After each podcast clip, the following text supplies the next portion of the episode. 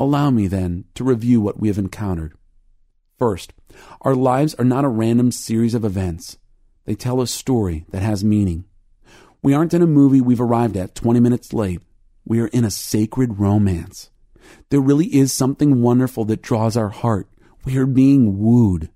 But there is also something fearful. We face an enemy with vile intentions. Is anyone in charge? Someone strong and kind who notices us?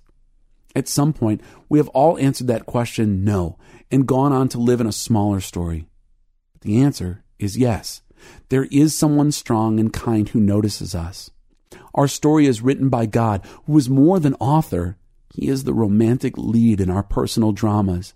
He created us for himself, and now he is moving heaven and earth to restore us to his side.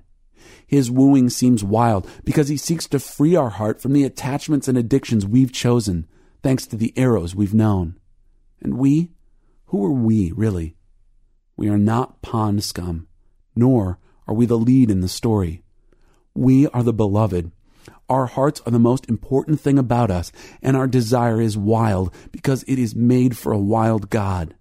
We are the beloved, and we are addicted.